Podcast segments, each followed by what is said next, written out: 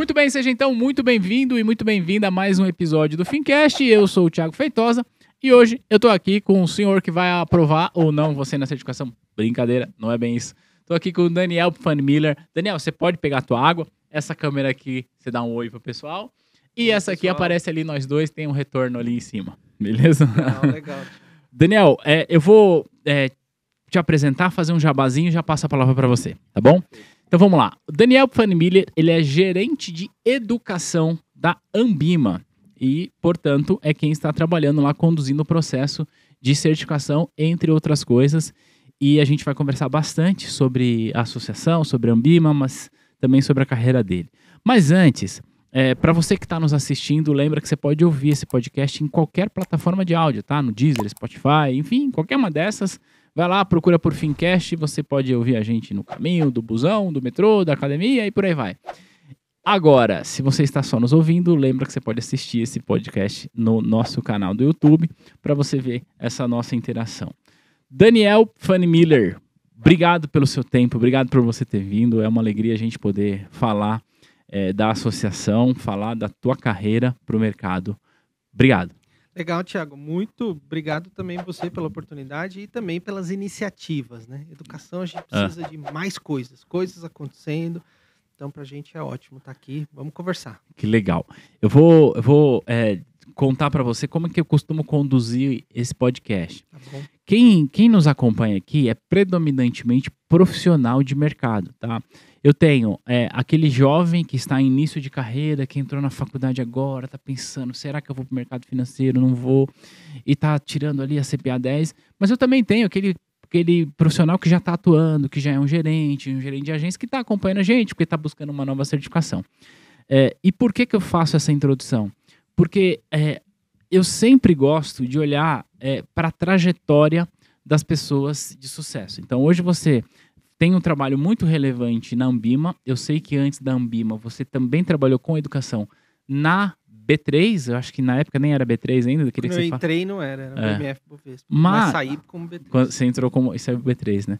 Mas o lance é o seguinte: é, nem sempre foi assim. E eu acho que entender a trajetória das pessoas nos inspira mais do que olhá-las no palco. E aí eu gosto de começar o podcast perguntando para o meu convidado como que foi o seu day one no mercado financeiro. Em outras palavras, qual foi o dia que você acordou assim, um adolescente, falou, ah, quer saber? Eu acho que eu vou trabalhar no mercado financeiro. Como é que foi esse seu interesse e como você chegou no mercado? Bem legal. Bom, eu fiz um curso de administração. Administração é um- uma graduação que a gente brincava que era especialista em generalidades. né? Exato, Você é. aprende de tudo. E então eu olhava, fiz estágio em marketing, fiz estágio em outras áreas, em finanças também, mas em indústria. E aí tinha muito programa de trainee na Uhum. época, quando eu estava começando a entrar. E aí eu entrei num programa de trainee que era muito bom, na época era referência para o mercado, um banco que nem existe mais, mas talvez alguns mais antigos lembrem, chamava Bank Boston. Era um Uhum. banco estrangeiro, depois foi comprado pelo Bank of America, comprado pelo Pelo Itaú. E, e aí eu passei no programa de trainee do Boston, aqueles programas super concorridos na época. assim, inclusive, o Day One é muito engraçado, porque você, na época, esses programas de trainee, você se achava, né? Porque Uhum. você passava num programa, sei lá, 30 mil candidatos para 17 É vagas. Ah. E, e aí você chegava no dia 1 e o pessoal falava assim, gente, agora calma aí, você acabou de chegar, então você vai ter um treinamento, você não entende nada de mercado financeiro, então segura a onda aí.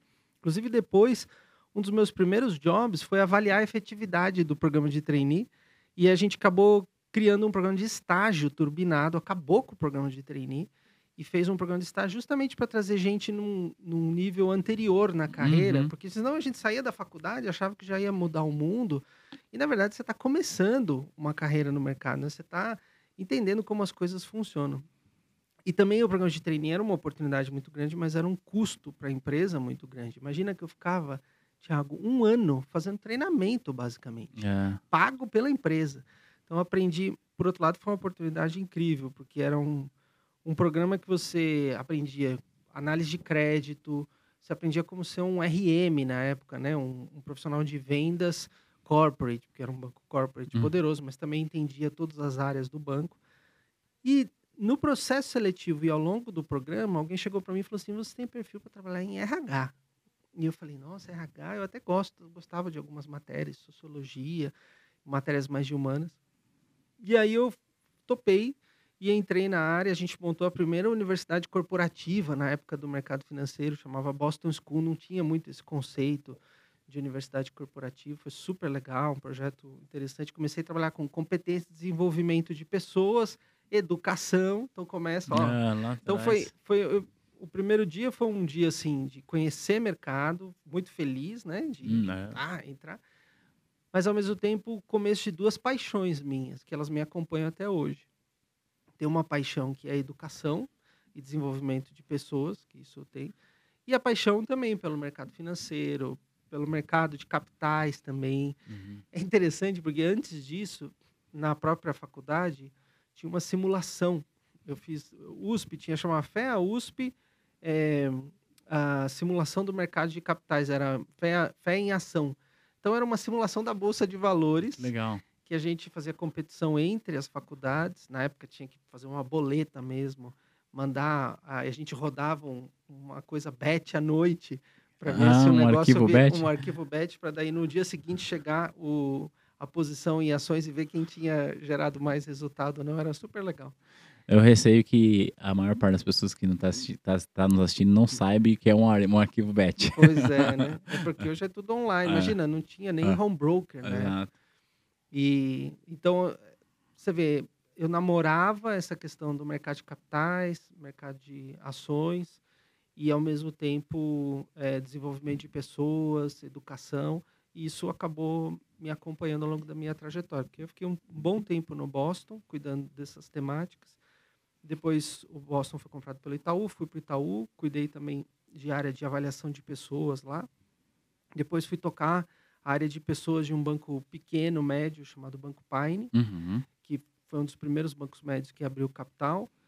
E depois eu fui para a Bolsa, logo depois da fusão eh, BMF BMF Bovespa. Era, um- eu participei de toda a mudança cultural, era uma empresa mutualizada, uma empresa eh, que tinha os corretores, eram os donos da Isso. Bolsa, e logo depois abriu capital, teve que fazer todo um, um trabalho de cultura, de governança, um monte de coisa. E aí lá surgiu a oportunidade de eu tocar o antigo Instituto Educacional BMF Bovespa, Lembro desse instituto. que formou muita gente. Uhum. Tinha um programa muito famoso de formação de profissional no mercado de derivativos, Uhum. formação no mercado de ações. E Eu fiz esse curso de derivativos lá. Fez, né? Fiz.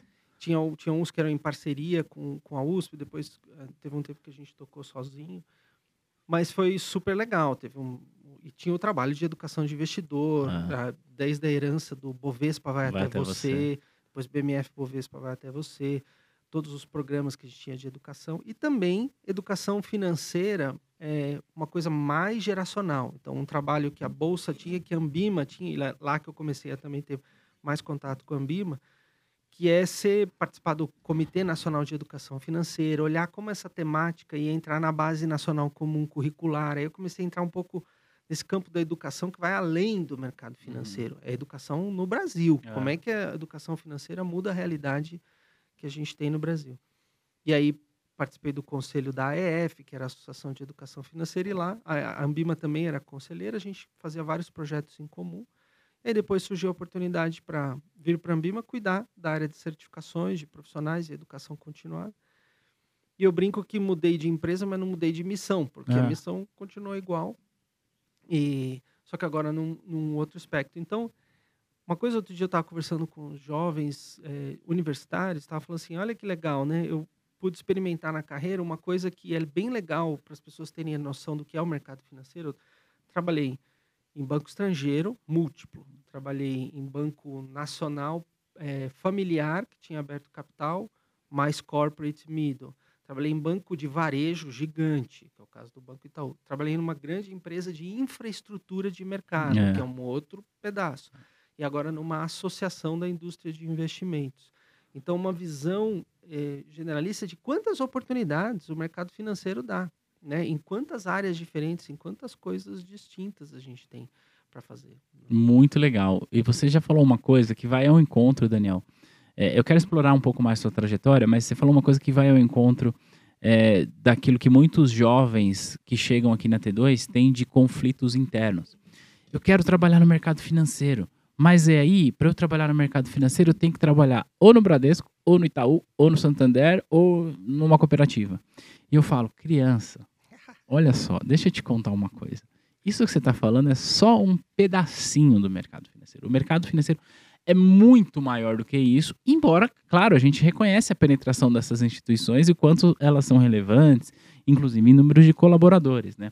Mas o que você está falando para a gente é que você é a prova viva de que você pode fazer uma carreira no mercado financeiro, trabalhando nos mais diversos segmentos e de quantos anos para cá que você trabalha no mercado financeiro, entretanto, apenas com educação, ou seja, você não, não atende investidor, você trabalha com educação. Uhum, uhum. E não deixa de ser mercado, né? O que, que você pode compartilhar dessa visão de mercado financeiro ser muito mais amplo do que a maior parte das pessoas enxerga?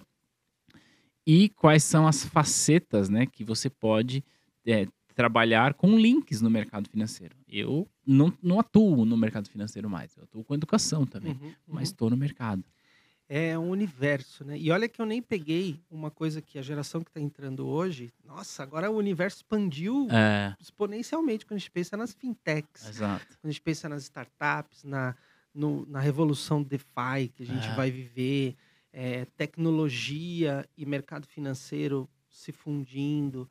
Então, assim, entender o que, que faz o mercado financeiro e atuar nos diversos serviços que o mercado pode prestar para o investidor, para os diversos atores. Né?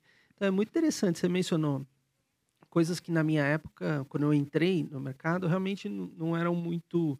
eh, não apareciam muito como oportunidade de carreira. E hoje são oportunidades grandes. Cooperativas, você Uhum. mencionou, as fintechs, as próprias corretoras, as grandes plataformas, os, os escritórios de agente autônomo de investimento, são coisas mais recentes. né? Eu falo mais recente porque, assim, meu primeiro, você perguntou do meu primeiro dia, meu primeiro dia foi em 1998, quando eu entrei no 98. programa de, de trainees. Então, tem bastante. é, Do milênio passado, É, não é né? nem Você do século, é Você do pegou o, bug do milênio, né, em 2000. Nossa, cara, isso aí a gente achava que ia acabar o mundo. É. Tinha projetos e projetos, né? É, eu lembro disso. Tudo bem que É. quando eu falo que eu lembro disso, eu estou entregando a minha idade.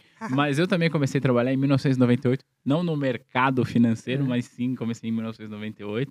É, e tenho uma, uma- essa trajetória longa aí de ter passado por, por, por algumas instituições, mas o foco aqui é, explorar é, a tua trajetória. Mas é, isso mostra, eu queria que você falasse um pouco sobre a mudança, né? Você estava falando sobre fintechs que temos hoje, a tecnologia, é, sobre a mudança que você enxerga, né, dos últimos 20 anos para cá, e com essa, com essa lance de fusão de tecnologia com o mercado, é inegável, por exemplo, que tem grande banco, já que eu citei alguns nominalmente aqui, que estão fechando agências. É, como que você está olhando para isso? Você acha que vai diminuir as oportunidades no mercado, elas aumentam? Como que você olha para esse movimento de tecnologia versus mercado financeiro? não vão diminuir as oportunidades, elas vão aumentar. O exemplo que você deu, né? O, no final, a necessidade, ela existe e ela está cada vez mais presente. Cada vez mais presente. Até a gente já conversou sobre isso, né, Tiago? A curadoria da complexidade do mercado financeiro, ela é cada vez mais importante. Uhum. Então, alguém vai olhar para só para a indústria de investimento, sem falar da, da indústria de crédito, né? Uhum. e vai ver a quantidade de fundos, a quantidade de a, classes de ativos e de possibilidades que a pessoa pode investir. Ter alguém para acompanhar a pessoa nisso, no lado comercial, é infinito. As possibilidades, então, a gente mencionou, as agências estão, em alguns momentos de grandes bancos, fechando e diminuindo capilaridade. Uhum. As cooperativas de crédito foram lá e, e- e ocuparam esse espaço. Por quê? A necessidade continua. É. Ah, mas o pessoal vai migrar para o digital. A nossa pesquisa raio-x do investidor mostra que sim, mas a gente está falando de Brasil, a gente está falando de gente com necessidade diversa, com gerações ainda que vão coexistir durante décadas. E você tem, sim, uma tendência brutal. Se você pegar a última raio-x que saiu agora, foi a primeira vez que a gente fez de toda a população brasileira, que a gente incluiu classe D e E. E aí você olha o investidor mesmo. O que está acontecendo com o investidor? E a gente vê que sim, tem uma migração brutal para o digital das novas gerações. mas você vai continuar coexistindo com gerações que ainda querem o cafezinho no banco, que É. ainda querem o olho no olho. E esse pessoal não vai morrer agora, É. né? E vai continuar, e, e esses serviços vão ser importantes. Então, é, isso para falar dessa coisa mais visível, concreta, que é a agência.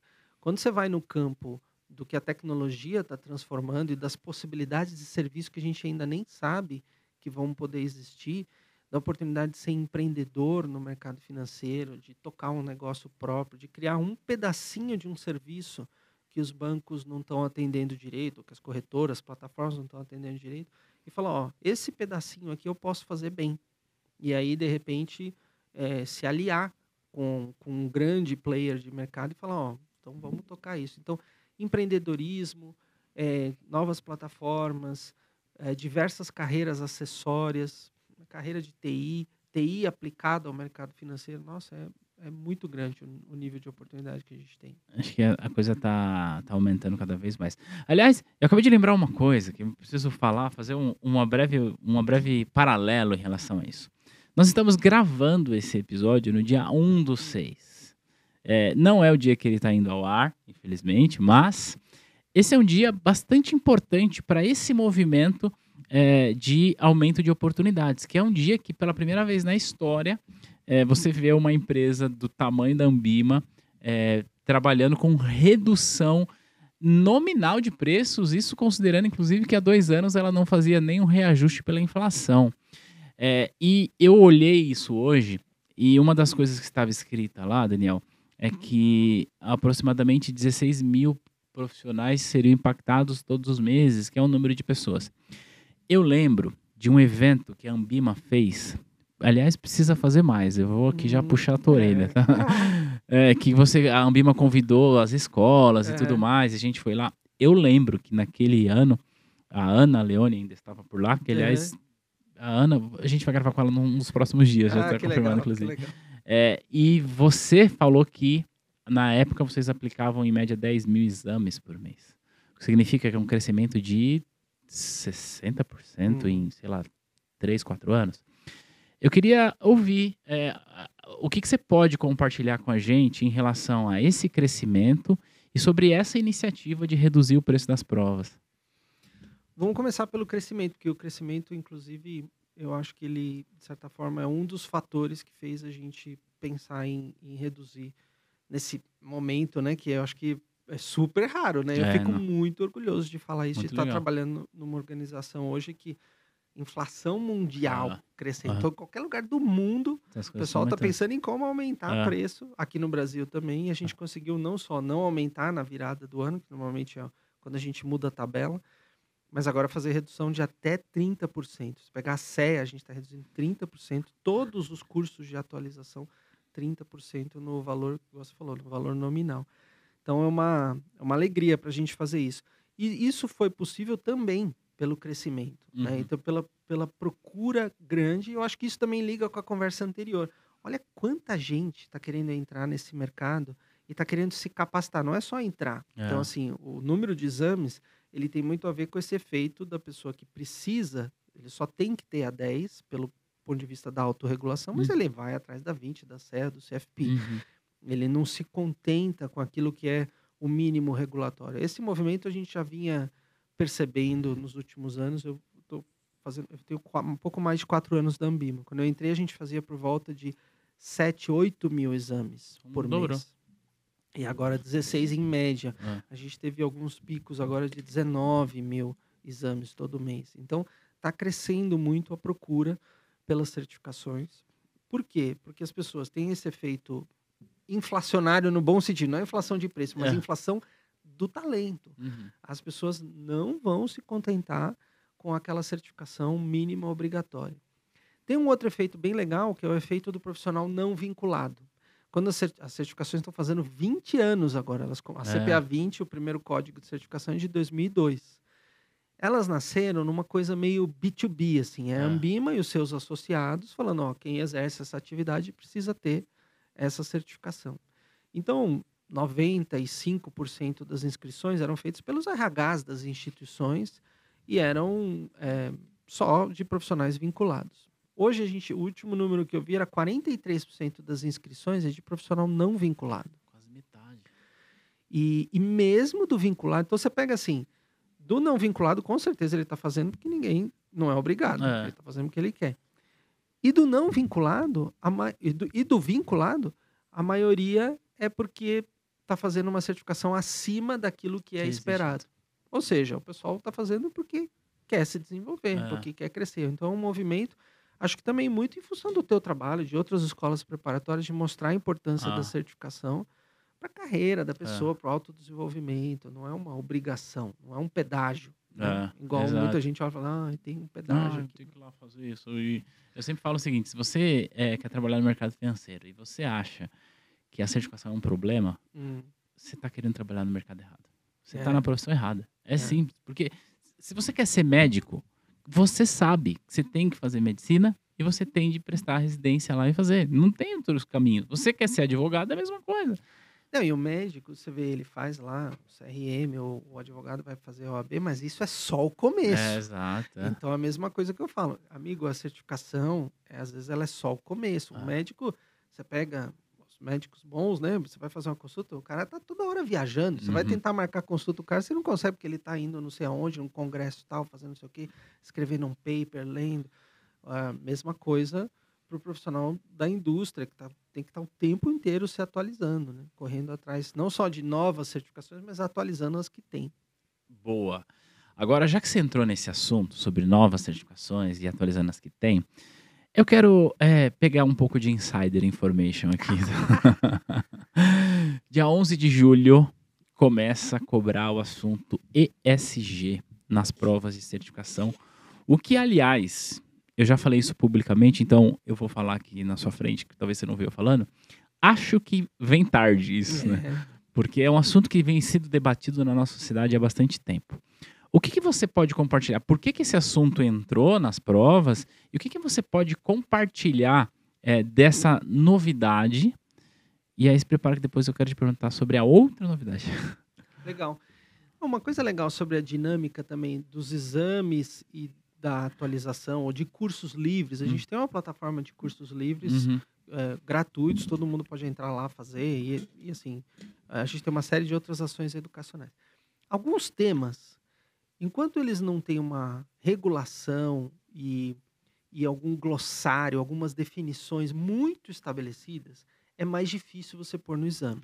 Você sabe, porque assim, ó, qualquer entidade certificadora, quando você está lá no exame, você tem a possibilidade de fazer um recurso. Você É. fala, ó, essa questão aqui tem outra interpretação, tem um outro. E a gente recebe milhares de recursos das nossas questões. E aí você pode ter aquela possibilidade da pessoa, é, num tema que ainda não está muito consolidado no mercado, vou dar outro exemplo, criptoeconomia Isso. criptoeconomia ainda não tem nos nossos exames. Por quê? Porque ainda tem muita discussão sobre algumas definições básicas. Inclusive, é, criptoativo, é criptomoeda, é, é- o que, que é? Uhum. Está evoluindo, tem muito paper, muita coisa legal sendo tratada, mas enquanto não tem isso, vocês não vão ver esses temas tão cedo nos exames da Ambima. Agora, nos cursos, no processo de atualização, é mais fácil. Porque aí você está garantindo que a pessoa conhece do assunto, ela vai e se atualiza. ESG já criou um corpo, Uhum. né? já tem uma série de regulações, já tem um, um, um arcabouço que dá para a gente basear, tem uma série de definições muito estabelecidas, como você falou. Então, ela vem tarde, mas na verdade, assim, é quando criou esse corpo a gente pôs. Então, esse é um ponto, é uma coisa que o investidor já está já tá pedindo para o profissional de vendas e fala assim, mas o que você tem para me apresentar aí que é mais ESG? E aí, às vezes, o profissional de vendas fala, o quê? Né? E aí é importante ele saber o que está por trás. Para a gestão também. Na gestão, isso virou um diferencial. Fundos, agora, inclusive Fundo. a Ambima tem a classificação ponto .is. Ah. Um fundo que tem a classificação ponto .is, que é um fundo ESG, é um diferencial. É um diferencial na distribuição.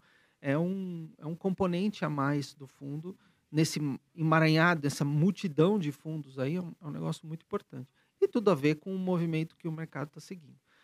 Uma outra discussão que a gente teve foi assim: a gente deve criar então uma certificação ESG. O CFA fez isso, por exemplo, criou uma certificação específica ESG.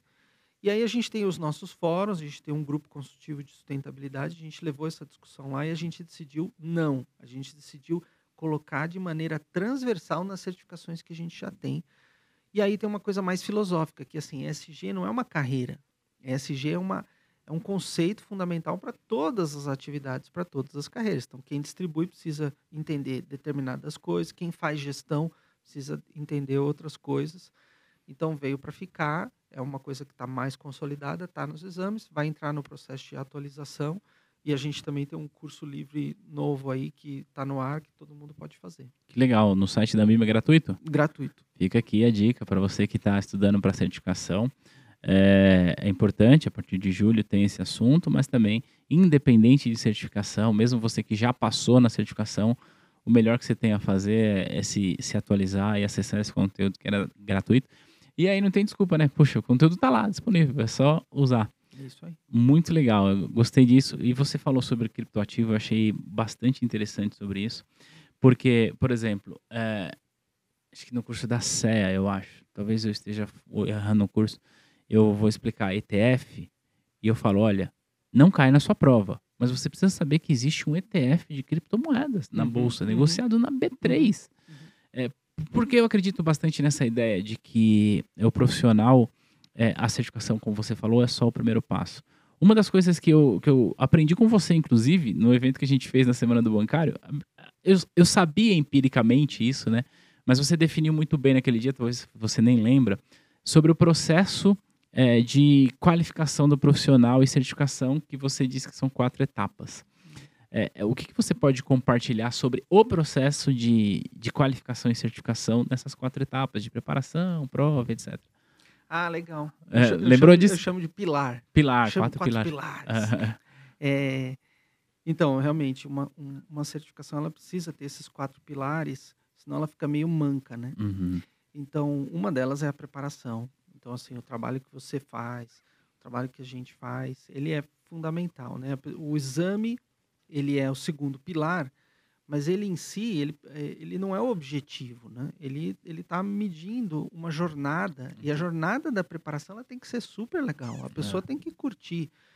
Então acho que é, você tem feito um trabalho super legal nesse sentido de ir além do exame, uhum. que é o uhum. exemplo que você deu. Você está formando um bom profissional, está preparando um bom profissional para exercer bem a atividade. Aí o exame ele é uma etapa importante, é um pilar importante. Ele vai medir o quanto a pessoa tem um nível de proficiência mínimo naquela competência, naquele, na, naquele rol de skills, de habilidade para poder exercer aquela atividade. E ele vai para a atividade. E aí ele vai exercer a atividade. E aí no dia a dia ele vai aprender e ele precisa se atualizar, que é o próximo pilar. Essa atualização, várias entidades fazem de várias formas. Né? Um exemplo aqui. Na CGA hoje, a gente, quem está exercendo a atividade, não precisa, não precisa fazer um processo de atualização. A atualização da CGA é só para quem deixa de exercer a atividade. Hum. É um, uma exceção dentro das nossas certificações, inclusive a atualização da CGA é a mais recente, porque também tem um conceito assim, poxa, a pessoa está gerindo um fundo, é. a pessoa está com papel fiduciário, a responsabilidade de tomar decisões de compra e venda de ativo em nome do cliente num mercado hiper competitivo. A pessoa está sobrevivendo, ela está atualizada. Tá, ela está atualizada. Então, a atualização é o trabalho é. da pessoa, é o dia a dia dela. Mas, claro, nós, como entidade certificadora, a gente tem que é, garantir que ela está passando por esse processo é. de atualização, que ela não está. E também tem os não vinculados. A cada três anos eles precisam passar por esse processo. E tem um pilar muito importante, a gente vai começar, a gente está inclusive discutindo bastante isso na Ambima, que é o pilar da ética, uhum. o pilar da conduta. É, quando a pessoa ela tem uma certificação, ela ganha um sobrenome. Estava brincando é. do meu sobrenome aqui, é. né? Que não é tão, tão simples de falar. E hoje em dia a certificação é um sobrenome. A pessoa está carregando, eu sou fulano de tal, vírgula, CEA, vírgula, CFP, vírgula, CGA. E aí a responsabilidade de ter esse sobrenome, como que ela se comporta com o cliente, como ela se comporta no próprio processo de, de certificação. Tiago, a gente, a gente tem cada coisa, 19 mil exames. Eu imagino. Tem cada caso lá que Imagino. chega.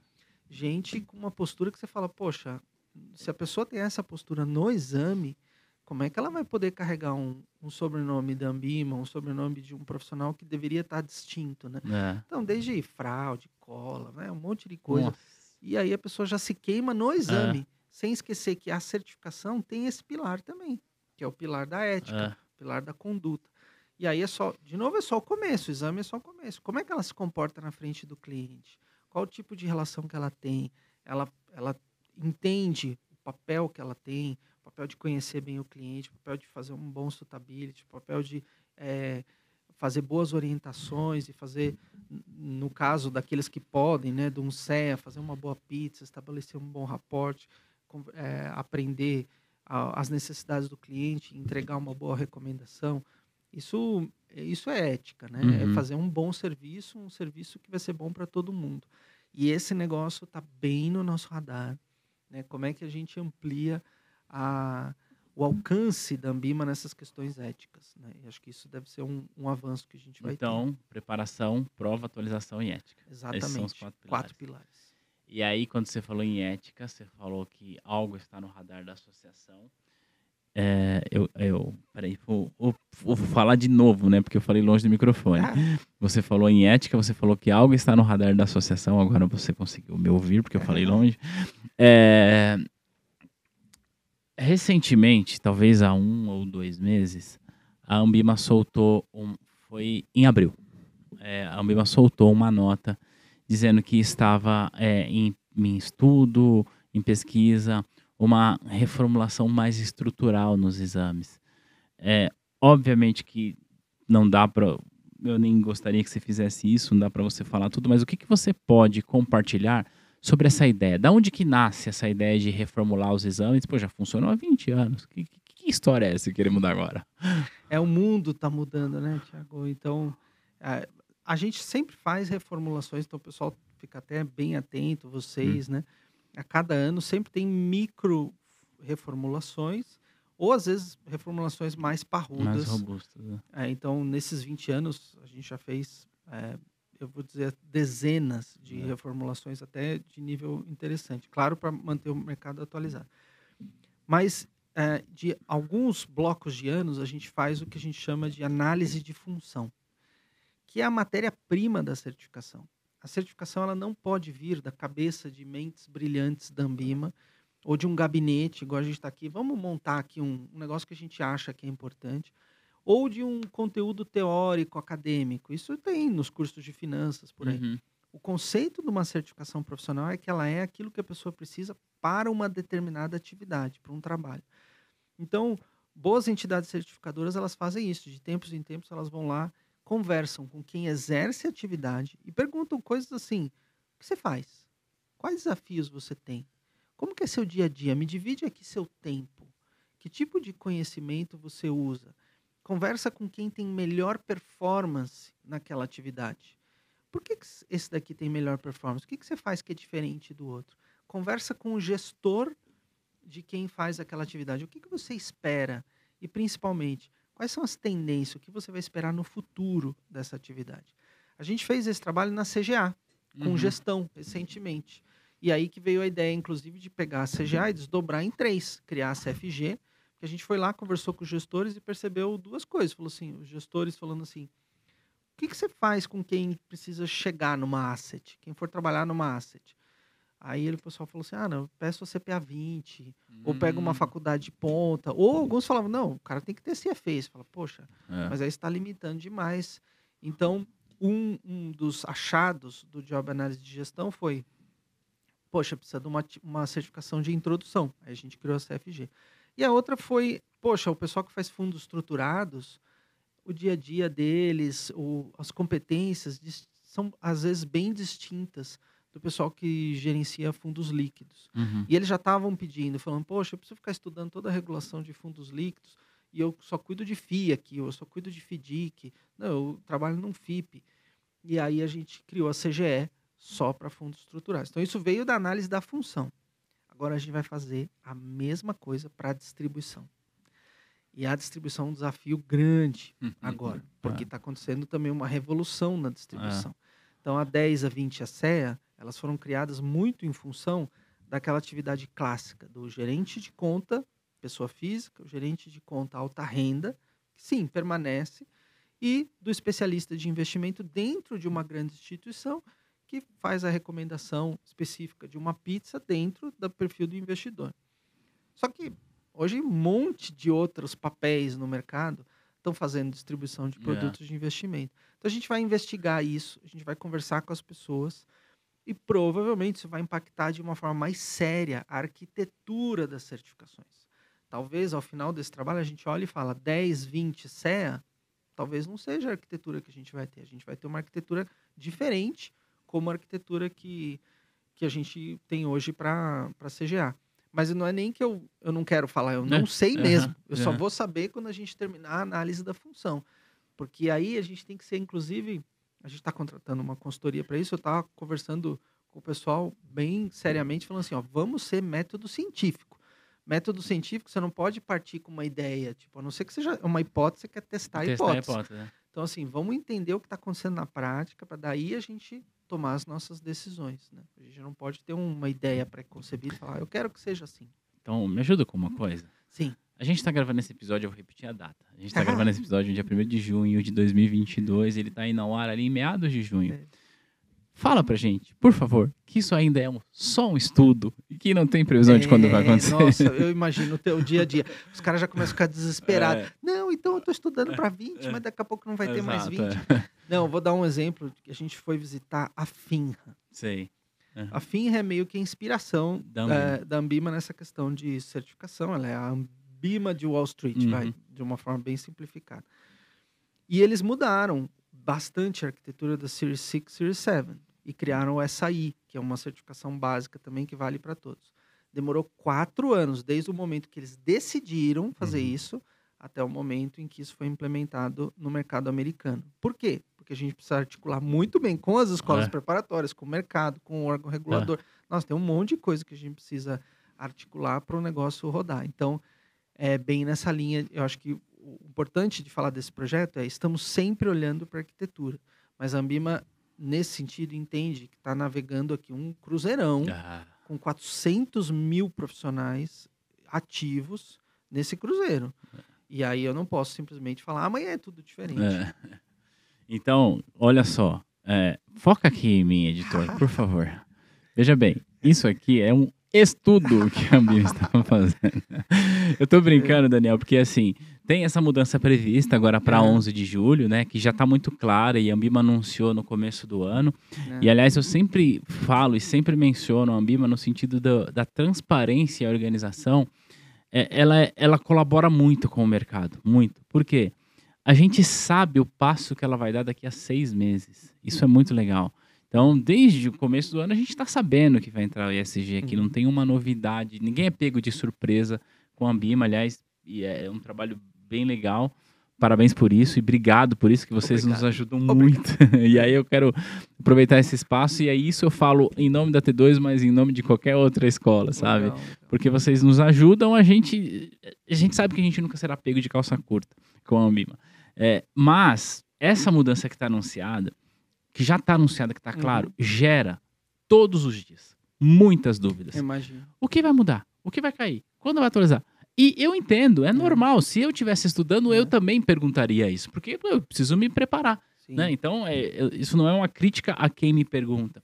Mas é legal a gente é, trazer isso, e aqui trazendo você como é, um porta-voz da associação de que essa mudança estrutural, pelo menos no, em mei- meados de 2022, ela ainda é apenas um estudo. Sim, perfeito. E quando for decidido, vocês vão avisar isso com quanto tempo de antecedência? Nossa, muito tempo, porque é. isso, né? É coisa de implementação, ela é uma implementação de anos. É. Né? A CGA foi exatamente esse processo. A gente fez o Job Analysis em 2019, se eu não me engano. Em 2020, a gente já tomou a decisão da arquitetura. Aí a gente conversou, claro, com a diretoria da Ambima, Uhum. com os fóruns de gestão. Aí a gente conversou com vocês, né? Uhum. Lembra? Reuniu as escolas isso. preparatórias e falou, vai ser assim. É. Aí, naquele momento que eu falei já vai ter assim, eu não tinha nenhum banco de questões ajustado, eu não tinha o PD ajustado, eu só mostrei a arquitetura Ah. para vocês. E aí vocês começaram a se preparar É. e a gente começou a preparar o banco de questões, quebrar, monta- montar a estrutura. E aí preparar também ah, os nossos sistemas internos, É. porque muda bastante coisa.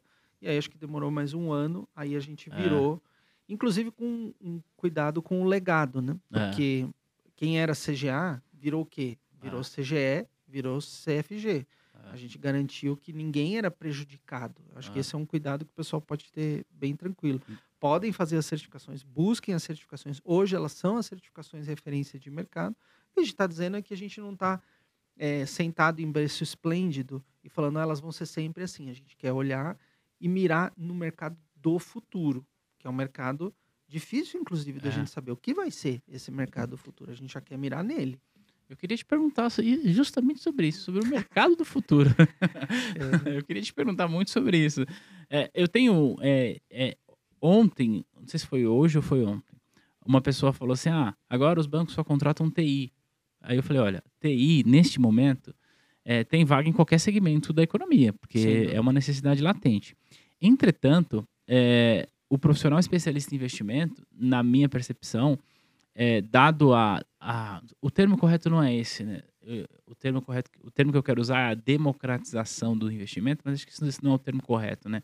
Mas dado a maior acessibilidade é, do mercado de capitais, porque hoje uma pessoa com celular, ela abre conta no banco, numa corretora, e começa a investir, e ela vai lá na internet e pega um influenciador que está ensinando ela. Só que, como a gente está falando, existe uma complexidade muito grande na hora de tomar decisão de investimento que, ah, é simples. Não, desculpa, não é simples. Você explicar para uma pessoa, Daniel, que não conhece nada de mercado, que ela vai investir em um título pré-fixado, só que se a taxa de juros subir, ela pode perder dinheiro, Uhum. é contraintuitivo. Fixa não é fixa. É, Eu vou falar, renda é. fixa não é fixa. É contraintuitivo. E por isso eu acredito num, num aumento de demanda. Como você está olhando para o mercado de do futuro? Então, é, pensando que sempre carreira é uma jornada de longo prazo, né? Você com- compartilhou com a gente que você começou em 1998 e nós estamos em 2022. Para o jovem que está em início de carreira agora, que vai começar, ou que começou aí há um, dois anos, como esse jovem eventualmente pode pensar a carreira dele daqui a 10 anos? Vamos fazer um exercício de futurologia aqui. Nossa, muito legal. Eu, eu só adoro esses temas, É. né? É, tem um pouco de conjectura, mas tem um pouco de coisa que a gente está vendo, né? É. Porque a tendência é um pouco isso, né? O que é o futuro, mas o que você está vendo agora É. que aponta para o futuro. Tem um trecho do, daquele filme A Procura da Felicidade, que eu gosto muito de falar, que ele sai do carro e vê um cara todo chique É. entrando, né? E ele fala assim, mas o que, que você, o que, que precisa para trabalhar no mercado financeiro? E o cara fala, "Ah, é fácil, você só precisa de duas coisas. Você precisa entender de pessoas e de matemática. Né? O cara fala só isso. E aí ele, ah, eu entendo de matemática e de pessoas, e o cara vai atrás. Eu acho que esses dois eixos vão ser muito importantes para o mercado do futuro. né? Um eixo vai ser a pessoa que entende de pessoas. Então, assim, o eixo comercial, a pessoa, aí visão Daniel, tá? Não estou falando em nome da Ambima, que é o que, que eu acho? A pessoa vai ser um híbrido, né? um, um androide. Ela vai ter que entender de pessoas, conversar com pessoas e usar muito os robot advisors. E todas as ferramentas, os algoritmos, os modelos quantitativos, para ajudar a gerar uma carteira equilibrada, a, a- a- a lidar com o big data, que vai ser cada vez mais big no Uhum. futuro. Mas ele vai, ele vai ter que traduzir tudo isso e fazer a ponte com o outro lado, que vão ser sempre pessoas. Então, é, o profissional de distribuição ele vai começar a lidar com temas mais de ciclo de vida, como a pessoa está, quais são os objetivos que ela tem, é, gestão de patrimônio de uma forma mais ampla e não somente um objetivo de curto prazo. E aí ela vai usar uma série de ferramentas tecnológicas que alguém vai ter que desenvolver, e gerir. Então aí entra um- um- uma carreira gigante no mercado financeiro de gente montando robôs. Então Ah. imagina assim, um monte de gente fazendo a ponte entre pessoas e robôs, um monte de gente montando robôs, é, não, só- não é só robôs, Ah, mas sim. assim, ferramentas que investimento não é tão difícil, né, Tiago? Você pensar volatilidade, prazo, rentabilidade esperada, risco, quer dizer, quatro variáveis, né? Volatilidade e risco é a mesma coisa, mas assim, três, quatro grandes variáveis, você joga lá no modelo e aí pronto, sai uma pizza, É. sai uma carteira. né? É. Não é tão difícil. Então, entender de pessoas vai ser sempre importante, sempre, né? E E a, a gente está vendo certos, eu pelo menos estudando essa temática, eu vejo assim certos limites para a inteligência artificial. Está começando a cair a ficha das pessoas que a inteligência artificial é inteligente para algumas coisas, Uhum. mas a gente não está vendo. Não sei se você tem essa impressão, mas eu tenho que há um ano e dois anos atrás a gente falava, eu mesmo falava isso, cara, tá difícil saber qual trabalho a inteligência artificial não vai pegar. A gente olha hoje e fala, hum, não é também tudo isso, né? Então eu vejo mais um, um lado das pessoas junto com a inteligência artificial na área comercial. Na, na uma carreira mais analítica, aí vem eu gosto de matemática. É. Aí, aí realmente a, a profundidade analítica, o entendimento de dados, saber lidar com dados, saber eh, criar produtos analíticos, eh, saber lidar com tecnologia, fazer programação num alto nível, isso vai ser cada vez mais importante. Né? Então, assim, se, se, se você, se sua carreira é um mundo mais analítico, meu amigo, é isso. Né? Você não vai poder ser raso. Você É. vai ter que se aprofundar nessas questões. Você vai ter que. E aí volta. No final, tudo cai na matemática. né? Matemática. é. O cara vai ter que saber programação, o cara vai ter que entender modelo, estatística. Eu brinco até que estatística é uma alfabetização que a gente vai precisar para a vida do futuro. Faz sentido. Então, se você não sabe estatística, você não sabe. As conversas que a gente teve na pandemia foi porque as pessoas não entendem probabilidade e não entendem estatística básica. Então, como é que a pessoa vai entender o que é uma vacina, É. o que é um teste, um grupo de controle, um grupo de tratamento? Então, começa a teoria da conspiração porque não É. entende o básico. É. Então, assim, para a pessoa entender o mundo do futuro, vai ter que entender estatística, matemática e tal. Isso é cidadania. No mercado financeiro, uma área analítica, tem que ir muito além disso. Muito além disso. E no lado comercial, pessoas. Entender da alma humana, eu diria. Da Né? alma Uma- humana. é. Como diria, acho que é o Young que fala isso, né? Quando ah, use todas as tecnologias, todas as ferramentas, mas quando desconectar. Eu estou, obviamente, parafraseando aqui, né? Quando se conectar com uma alma humana, seja apenas uma alma humana, né? Porque é, é, eu acho que você entrou num assunto que eu, eu gosto de dizer é, sobre a carência, né? Que nós, seres humanos, temos de interação. Nós temos essa necessidade. E aí a gente pode usar a tecnologia para isso. Então, eu vou, eu vou pegar aqui um, um exemplo que está acontecendo nesse exato momento. A gente está gravando esse podcast usando tecnologia para isso. Uhum.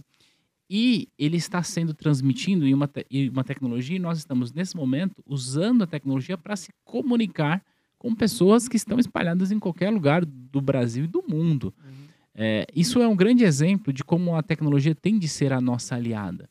E no final da história, o que a gente está fazendo aqui é distribuição, só que não de investimento, de informação. E eu acho que o profissional de mercado financeiro se encaixa nisso. Não que ele vai produzir conteúdo para o YouTube ou para as redes sociais, mas é entender que a tecnologia pode facilitar o processo de distribuição dele. Usar bem a tecnologia sem necessariamente saber tudo da tecnologia. Então, assim, eu, eu- esse microfone é super legal, É. mas eu, se perguntar qual a diferença dele do outro microfone, eu não vou saber. É. Mas você sabe usar ele muito bem, É. né? Ou aqui o podcast, como é que tá gravando isso? Que ilha de edição? A gente não precisa saber disso. Alguém precisa saber. Exato. Então também tem carreira para quem precisa saber. Mas usar, não ter medo de usar, é, fazer valer, testar, né? Testar pequeno e aí crescer. Nossa, um monte de coisa que dá para o profissional do futuro ir, ir fazendo usando tecnologia. Se estamos falando do profissional do futuro, a gente pode falar da educação do futuro. Eu vou te dar um contexto. É, hoje, é, as- os jovens, e a gente já passou por isso, eu passei por isso, você também passou, é, ele aceita entrar em uma graduação que ele vai ficar quatro, talvez cinco anos, ou talvez mais, pagando mensalidade, ou na melhor das hipóteses, não pagando mensalidade, mas tendo as despesas para estudo. E ele não sabe se quando ele vai terminar a graduação dele, ele vai conseguir uma carreira na área que ele escolheu. E se ele conseguir, se ele vai ter uma carreira bem sucedida. Não dá para saber. Mas ele aceita fazer isso, porque o status quo da nossa sociedade diz que você tem que sair do ensino fundamental e para a graduação e ponto. Entretanto, quando ele vem para o mercado financeiro, ele olha e fala assim: peraí, eu não entendo nada de mercado financeiro, nada, nada. Eu não sei o que é a taxa DI, eu não sei eu posso estudar isso. Eu posso fazer a CPA 10, depois eu posso fazer a CPA 20, e depois eu posso fazer a CEL, em alguns casos até posso ir direto. Aí eu, eu costumo dizer assim, Daniel, é, O que eu tô falando aqui é que se você estudar moderadamente, não é se esforçar muito, não. Moderadamente, em um ano, assim, sendo muito é, conservador nesse meu dado, em um ano você sai de zero a alguém com título de especialista em investimento. E você tá com dúvida se você tem que trilhar esse caminho, se você quer trabalhar no mercado financeiro. O que eu tô querendo dizer para você é o seguinte: as certificações elas trazem um conhecimento mais aplicado, mais aplicável, é, mais enxuto e mais rápido em relação à graduação. E óbvio que eu não estou dizendo que a graduação não é relevante. São coisas, objetivos diferentes. Exato. Até, né? É. Você acha que é, o nosso sistema educacional, dado a velocidade com que as coisas acontecem, porque hoje se você entra numa faculdade é, de, vou colocar aqui, de administração, de, de tecnologia, qualquer uma de tecnologia, o que você aprende no primeiro ano, quando você termina, não serve mais, porque mudou completamente. A minha pergunta é, você acha que a área da tecnologia já tem muita certificação? O mercado financeiro agora também tem, não Uhum. só a Ambima, mas outras mas que essas pequenas provas elas podem não substituir, mas começar a ganhar uma relevância tal qual tem a relevância de uma graduação? Acho que são objetivos um pouco distintos, mas eu sou um grande fã e na Ambima nós, obviamente, somos também. é, a gente tem estudado essa temática do que o pessoal chama de nanodegrees. Né? Uhum. Então, né, uma graduação degree, né? Você estudou para ganhar um diploma no final de 4, 5 anos. E o pessoal tem falado cada vez mais desses nanodegrees, ou seja, ações mais objetivas, mais curtas, mais rápidas, mas que já te entregam um negócio que você implementa ou usa já no dia seguinte. Né? E isso é uma tendência, uma tendência educacional. As certifica- Algumas certificações são um nanodegree, né? Você pega um CFA, ele não é um nanodegree. Não, ele é um, um mestrado. É, Uma- exatamente. Mas é, eu acho que essa é uma tendência, algo que a gente vai buscar cada vez mais, uma tendência educacional que vai impactar o sistema educacional, mas o sistema, o negócio vai demorar para mudar. né? Eu, eu mesmo estava discutindo é, com os meus filhos, estão no ensino médio, né? Uhum. Imagina, o Brasil colocou a base nacional como curricular, tem toda uma mudança de filosofia drástica no ensino médio por causa da base nacional como curricular. Ih, cara, mas esse negócio até mudar o vestibular, até mudar, vai demorar, né? Alguns colégios estão mais na frente, outros estão mais atrás. Então, assim, as coisas, a graduação vai continuar existindo durante, sei lá, décadas Sim. né? E ela tem outros objetivos: fazer a pessoa aprender, aprender, aprender a pesquisar. É, aprender a pesquisar talvez seja um dos... Hoje eu, eu, eu voltei a estudar um mestrado estricto senso, depois Ah, de legal. bastante... Fiz muita coisa lá do senso e MBA e tal, aqui, lá fora, e depois fiquei com vontade de voltar. E estou me apaixonando por essa coisa do, da pesquisa, pesquisa acadêmica. Eu olhava isso com um olhar meio, ah, isso aí não tem importância. Pô, a importância é brutal, cara. É. Fazer um rigor científico, ver que o negócio já foi pesquisado antes. Acha que você está reinventando a roda? No mundo corporativo, todo mundo acha que está É. reinventando a roda. Pô, um monte de gente já escreveu pelo negócio no passado. Então, uma graduação tem, tem esse objetivo e eu acho que vai continuar tendo. Uhum. Lá fora é um pouco assim, né? A pessoa não define direito o que ela quer, ela vai fazer um major, major, depois o é. minor, e Ah. aí ela, ela vai aprendendo a navegar, aprendendo a aprender.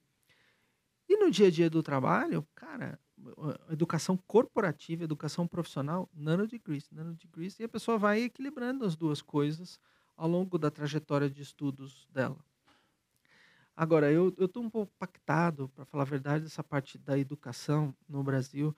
Eh, esses dias eu fiz uma mentoria, a gente tem um negócio super legal na Ambima de você poder mentorar jovens em situação de vulnerabilidade, que estão em várias...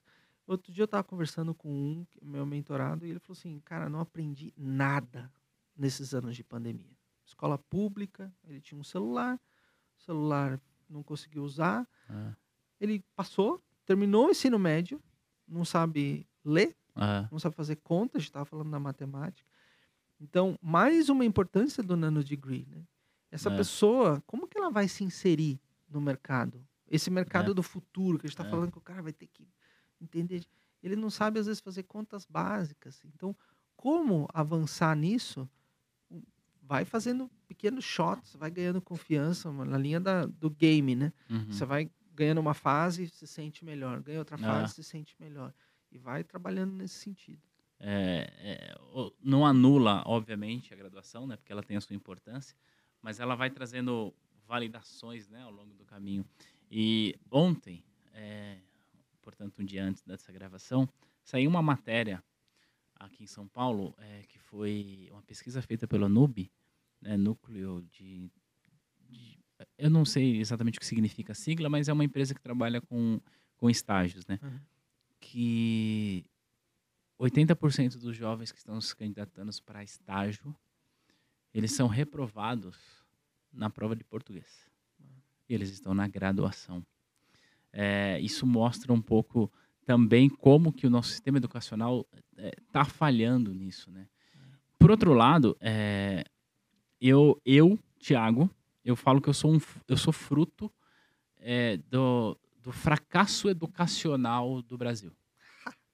O que eu quero dizer com isso não é que é, é que assim a minha empresa só existe porque existe um fracasso educacional. As pessoas se formam e elas não sabem. É, é inadmissível uma pessoa se formar em, sei lá, em administração e não entender como é que funciona Uhum. a estrutura do mercado financeiro. Uhum. Né? E a gente está aqui, obviamente, para ensinar isso. Então, é, mas isso me preocupa, porque, como você falou, né? Seus filhos estão no ensino médio, a minha filha também. É, a minha filha, é, imagino que, é assim como os teus filhos, não sofreu tanto é, de déficit educacional na pandemia, Uhum. porque tem escola, tem educa... Só que a geração deles, no futuro, é, vai sofrer ainda mais. E aí o país não cresce, porque a gente não tem gente capaz de produzir para o crescimento econômico e tudo mais. E como que a gente é, sana essa equação no sentido de que existe um, um déficit educacional muito grande, uma valorização muito grande pela, educa pela graduação e que, repito, é importante, mas que não resolve, mas as pessoas preferem é, ficar ali 4, 5 anos numa graduação sem ter certeza de nada e elas têm receio de investir nos nanos degrees, seja aqui no mercado financeiro em qualquer outra área, né? Acho que é um desafio grande pela frente. É, e eu acho que a gente tem um papel. As corporações, é, os profissionais do mercado, a gente tem um papel na linha do que você conseguiu fazer na tua trajetória profissional de não se contentar com essa realidade Ah. e agir. Então, é, as corporações elas podem fazer bastante coisa. Voltando à questão do ESG, né? Tem o S no É. meio. Caramba, meu, o que está acontecendo com o Brasil? Como é que a gente vai incluir essa população? Quer dizer, eles, não- eles não vão embora, eles É. vão estar aí. Eles estão aí no Brasil. Uma geração enorme de nem-nems, É. né? Hoje não estão nem estudando, nem trabalhando, não conseguem trabalhar porque também não têm a qualificação. Então, qual o papel das corporações? É, acho que eles estão acordando para isso. No caso da Ambima e do mercado financeiro, tem uma preocupação gigante relacionada à inclusão e Uhum. diversidade. Né? Já virou um- uma carreira, inclusive, É. dentro do mercado, Tem, DI, é. Diversity and Inclusion. É. É, é, todo mundo está super preocupado com isso. Liga um pouco ao ponto, você perguntou, por que, que vocês abaixaram os preços? Também É. está relacionado a isso. No ambiente, no Brasil, com a inflação do jeito que está, as pessoas com dificuldade, né? Poxa, ela, às vezes pagar por um exame faz uma diferença. Uhum. Então, é a chance de trazer pessoas que no momento não estão conseguindo, de repente, pagar por um exame, mas que no médio prazo, por meio do exame, elas vão ter acesso a um mercado que vai permitir com que elas deem uma mudança de vida. É. né? Então, é, a- o Nano Degree, ele é uma ferramenta importante. O estudo constante é a saída. Uhum. E ao, ao invés, de repente, da pessoa se endividar, pagar por um- uma graduação ou uma pós-graduação num nível muito, muito elevado, se comprometer para um negócio, é uma forma dela buscar um nível de qualificação e uma empregabilidade que vai gerar uma, uma renda para ela, que vai mudar o patamar que ela está hoje. Então, é, o que você está dizendo é que a, a certificação ela serve também como, como é, um impulsionador na carreira e no ganho no- financeiro no final das contas. né? Sem dúvida. Tem, tem um caso, outro dia, vou dividir isso com você. Uma grande diretora de RH de um grande banco chegou para a gente e falou assim: Olha, eu queria que vocês me ajudassem a pegar a vendedora das lojas Renner, uma mulher, e eu vou falar aqui persona, tá? Não é Uhum. uma pessoa, é uma Uhum. persona, uma mulher negra que lida muito bem com o cliente, sabe falar com o cliente, que tem competência comercial, mas que tem um nível educacional mais baixo, não teve oportunidade, talvez é o caso que a gente comentou, né, Uhum. de alguém que no ensino médio não teve um acesso, e que ela olhasse para o mercado financeiro e falasse, puxa, é possível. Porque hoje, às vezes, ela pode olhar e falar, eita, isso aí não, é, para pra mim É. né? Não é Ah. atingível. Então, a Ambima ela tem uma responsabilidade, acho que você é um parceiro nosso, as escolas preparatórias também, de mostrar para essa vendedora, estou falando das lojas Renner, mas Sim. podia ser qualquer outro trabalho parecido e falar, você já tem as competências que são importantes para o mercado. E não sou eu que estou dizendo isso, Ah. é uma grande diretora, vice-presidente de um grande banco de varejo de RH falando assim, eu quero você trabalhando aqui no meu banco, só que eu preciso que você tenha a CPA 10. É. A própria Ambima está dizendo, vo- você não pode trabalhar aqui sem, sem CPA 10. Então, é uma ferramenta. Ela não vai precisar fazer uma faculdade de administração, não vai precisar fazer MBA, não vai ter, precisar ter estágio lá fora, não vai precisar ter experiência internacional. Não é isso. Ela precisa da CPA 10 para ter um primeiro contato com o mercado e aprendendo, igual a gente falou, e aprendendo com o dia a dia. É. O dia a dia do mercado vai fazer ela crescer na atividade. Você falou sobre ter o primeiro contato com o mercado, CPA 10. Eu queria colocar você para responder uma outra pergunta, que é a pergunta que eu sempre recebo aqui. Tá ele está até com voz de cansado. Tanta pergunta igual que ele Não, recebe. essa, Ah, essa é campeã. É campeã de audiência. É, duas em uma. A CPA 10 ainda vale de alguma coisa? E aí eu complemento. Eu devo começar pela CPA 10 ou devo começar pela CPA 20 ou pela CEA? Eu sei o que eu respondo todos os dias, mas eu queria te ouvir de alguém que está lá preparando. Até porque recentemente eu estava lendo, Daniel, é, a taxa de aprovação nos exames. Até publiquei um vídeo falando sobre isso. E a taxa de aprovação nos exames, ela continua baixa até na CPA 10.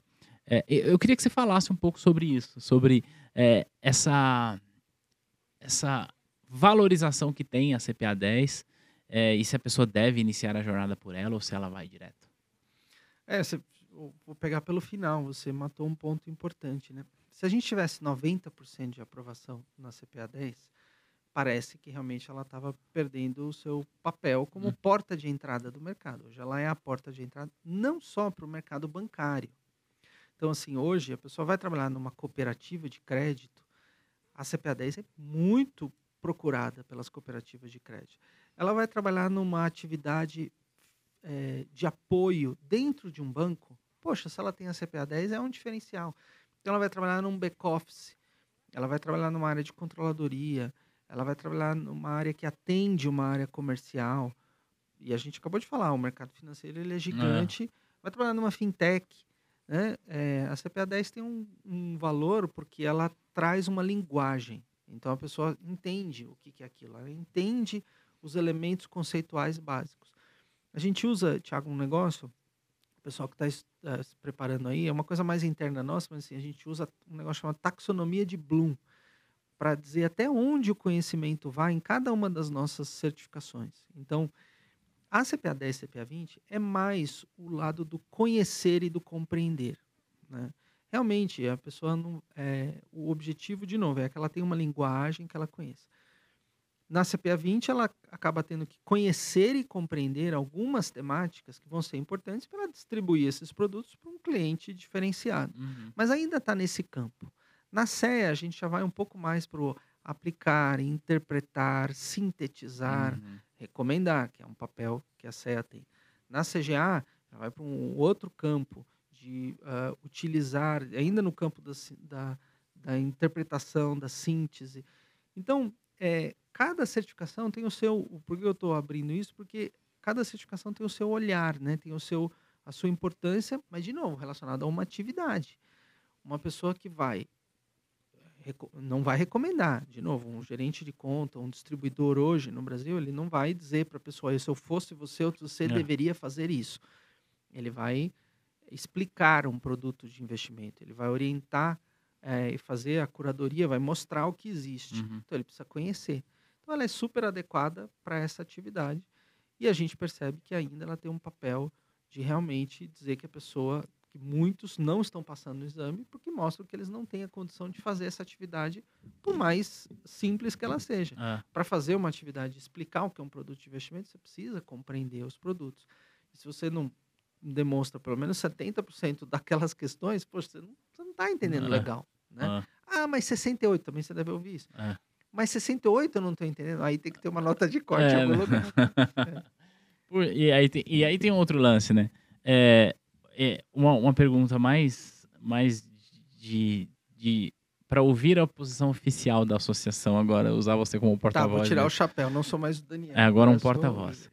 Daniel, se eu passei na CPA 10 ou na CPA 20, na seja lá que for, com 98% ou com 100%, eu sou melhor do que o meu coleguinha que passou com 70%? Hum, muito boa pergunta. É, a gente não tem um, um mecanismo de teoria de resposta ao item, que é um negócio que o Enem usa, É. por exemplo. né? Então, o Enem, ele trabalha muito a questão de se você acerta questões que são mais difíceis ou mais fáceis, isso tem um nível de pontuação diferente. Tanto que é Uhum. muito difícil saber a nota que você tirou no Enem. É. Se sua filha fez É. agora recentemente, ela fala, pai, não dá para saber a nota, você só vai saber depois. É. né? O nosso modelo, ele é um modelo em que as questões elas têm o mesmo peso, elas têm níveis de dificuldade diferentes para a prova ser equilibrada, mas ela tem o mesmo peso.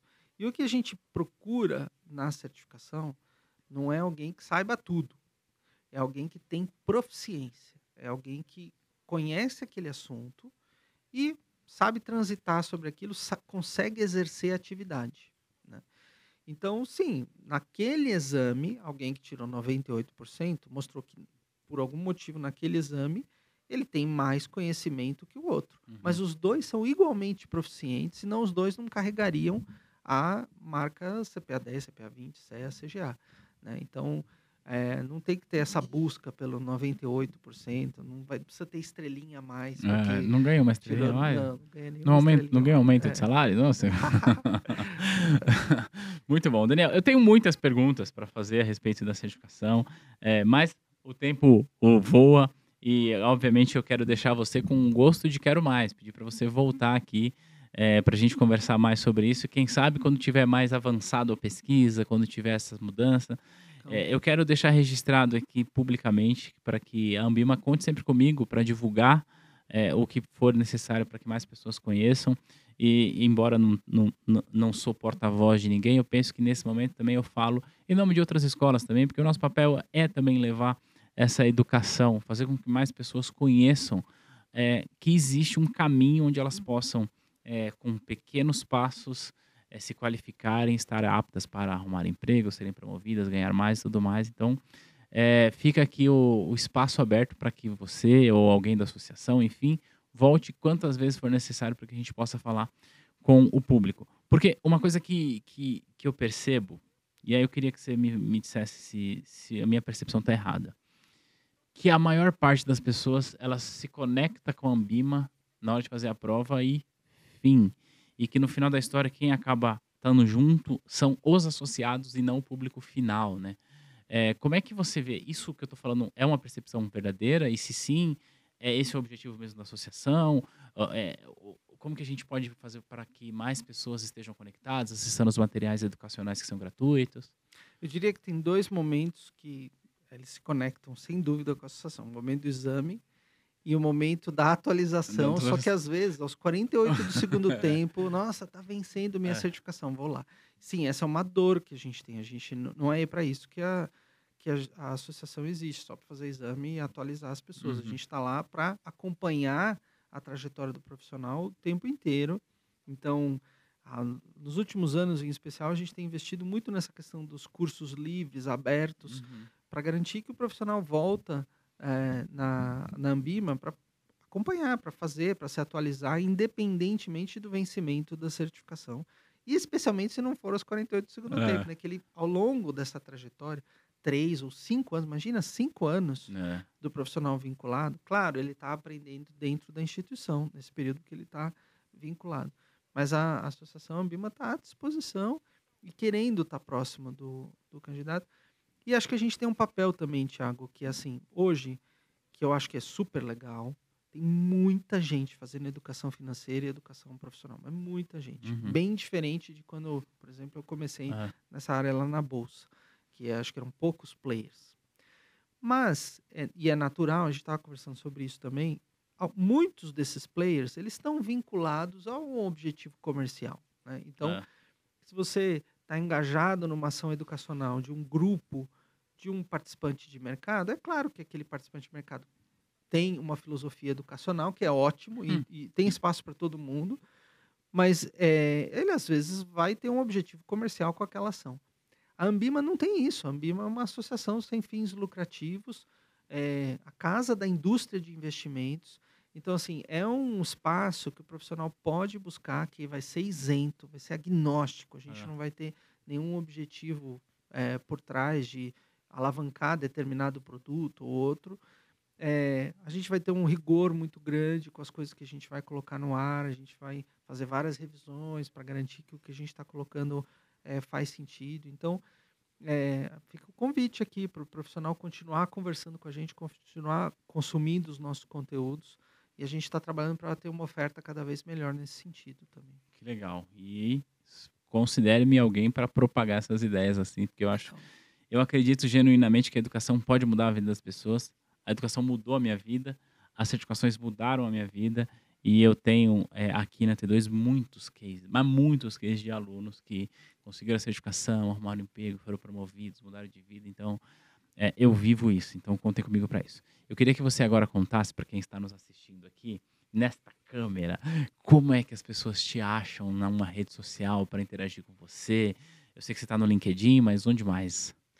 Olha, no LinkedIn é muito fácil me achar, é só procurar por esse sobrenome, Daniel. Ponto, é, Fanemiller, então P-F-A-N-N-M-U-L-L-E-R. Fácil, tranquilo, é só me achar lá. E, e os canais da Ambima também, aí uma Isso. coisa mais corporativa, estão super à Ah. disposição, né? Então, rede social, Ambima Oficial no Instagram, Ambima no LinkedIn, a gente também está no Facebook, em outras redes sociais, ah, os canais oficiais, o site, a área de atendimento, a gente está sempre à disposição. Eu quero, eu quero fazer um, um jabá é, do meu serviço aqui agora. Boa. É, eu não sei se você sabe, talvez você não saiba, mas depois pesquise com a sua equipe de, de mídias sociais, mídias digitais, qual é o vídeo da Ambima, no canal da Ambima no YouTube, que mais tem comentário. Pesquisa Ah, sobre olhar, isso. Vou olhar. E veja quais são os comentários que estão lá. Um monte de aluno seu. Olha só, é, tem um vídeo da Ambima que é uma animação que a Ambima fez para contar o que é a Ambima, o papel Aham. da Ambima no Aham. mercado. E aí eu disse para os nossos alunos assim, estou dizendo o tempo inteiro, vai lá nesse vídeo, assiste porque você vai aprender sobre a Ambima. É. É, como que eu faço isso? Deixa eu já compartilhar aqui. Nos cursos, eu preciso dar uma aula explicando o que é Ambima, uma associação, etc e tal. Aí eu, no final da aula, eu falo, olha, e agora é o seguinte, a própria Ambima fez um vídeo com uma animação curta, linda, maravilhosa, vai lá, assiste e deixa um comentário. Hashtag vim pela T2. e a gente poluiu o vídeo de vocês lá. E por que, que eu tô falando que eu ia fazer um jabá? Porque assim, é, eu tenho como provar que eu genuinamente divulgo as redes sociais da Legal, Ambima, porque legal. tá registrado lá. Hashtag pela T2, vou acompanhar, muito legal. E a gente até já falou sobre isso, né, Tiago? Como é importante esse trabalho conjunto, É. né?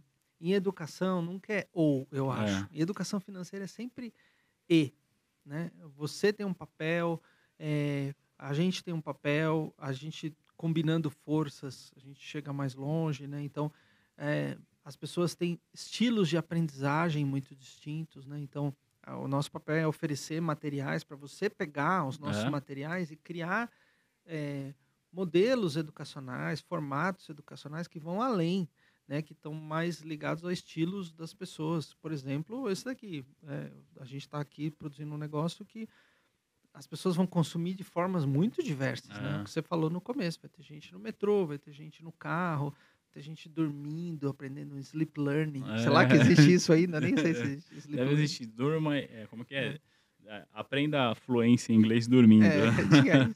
Passe na prova da CEA dormindo, em sete dias. Essa é uma ideia. Daniel, mais uma vez, muito, muito obrigado pelo seu tempo, pelas palavras, pelos ensinamentos, pela inspiração da tua jornada e por ensinar pra gente, inclusive, que o mercado financeiro, ele é gigante e você pode, inclusive, ter uma carreira de sucesso no mercado financeiro, trabalhando com educação, é na prática o que você faz. Volte quantas vezes você quiser, suas palavras finais. Parabéns, parabéns pela iniciativa, força pessoal. é só o começo, É só só, o começo, a é. certificação, mas é uma jornada muito legal. Legal. E Quando tiver tudo pronto desse estudo, você volta aqui para contar pra gente. legal. A gente vai se ver num próximo material. Um grande abraço para você. Tchau, tchau.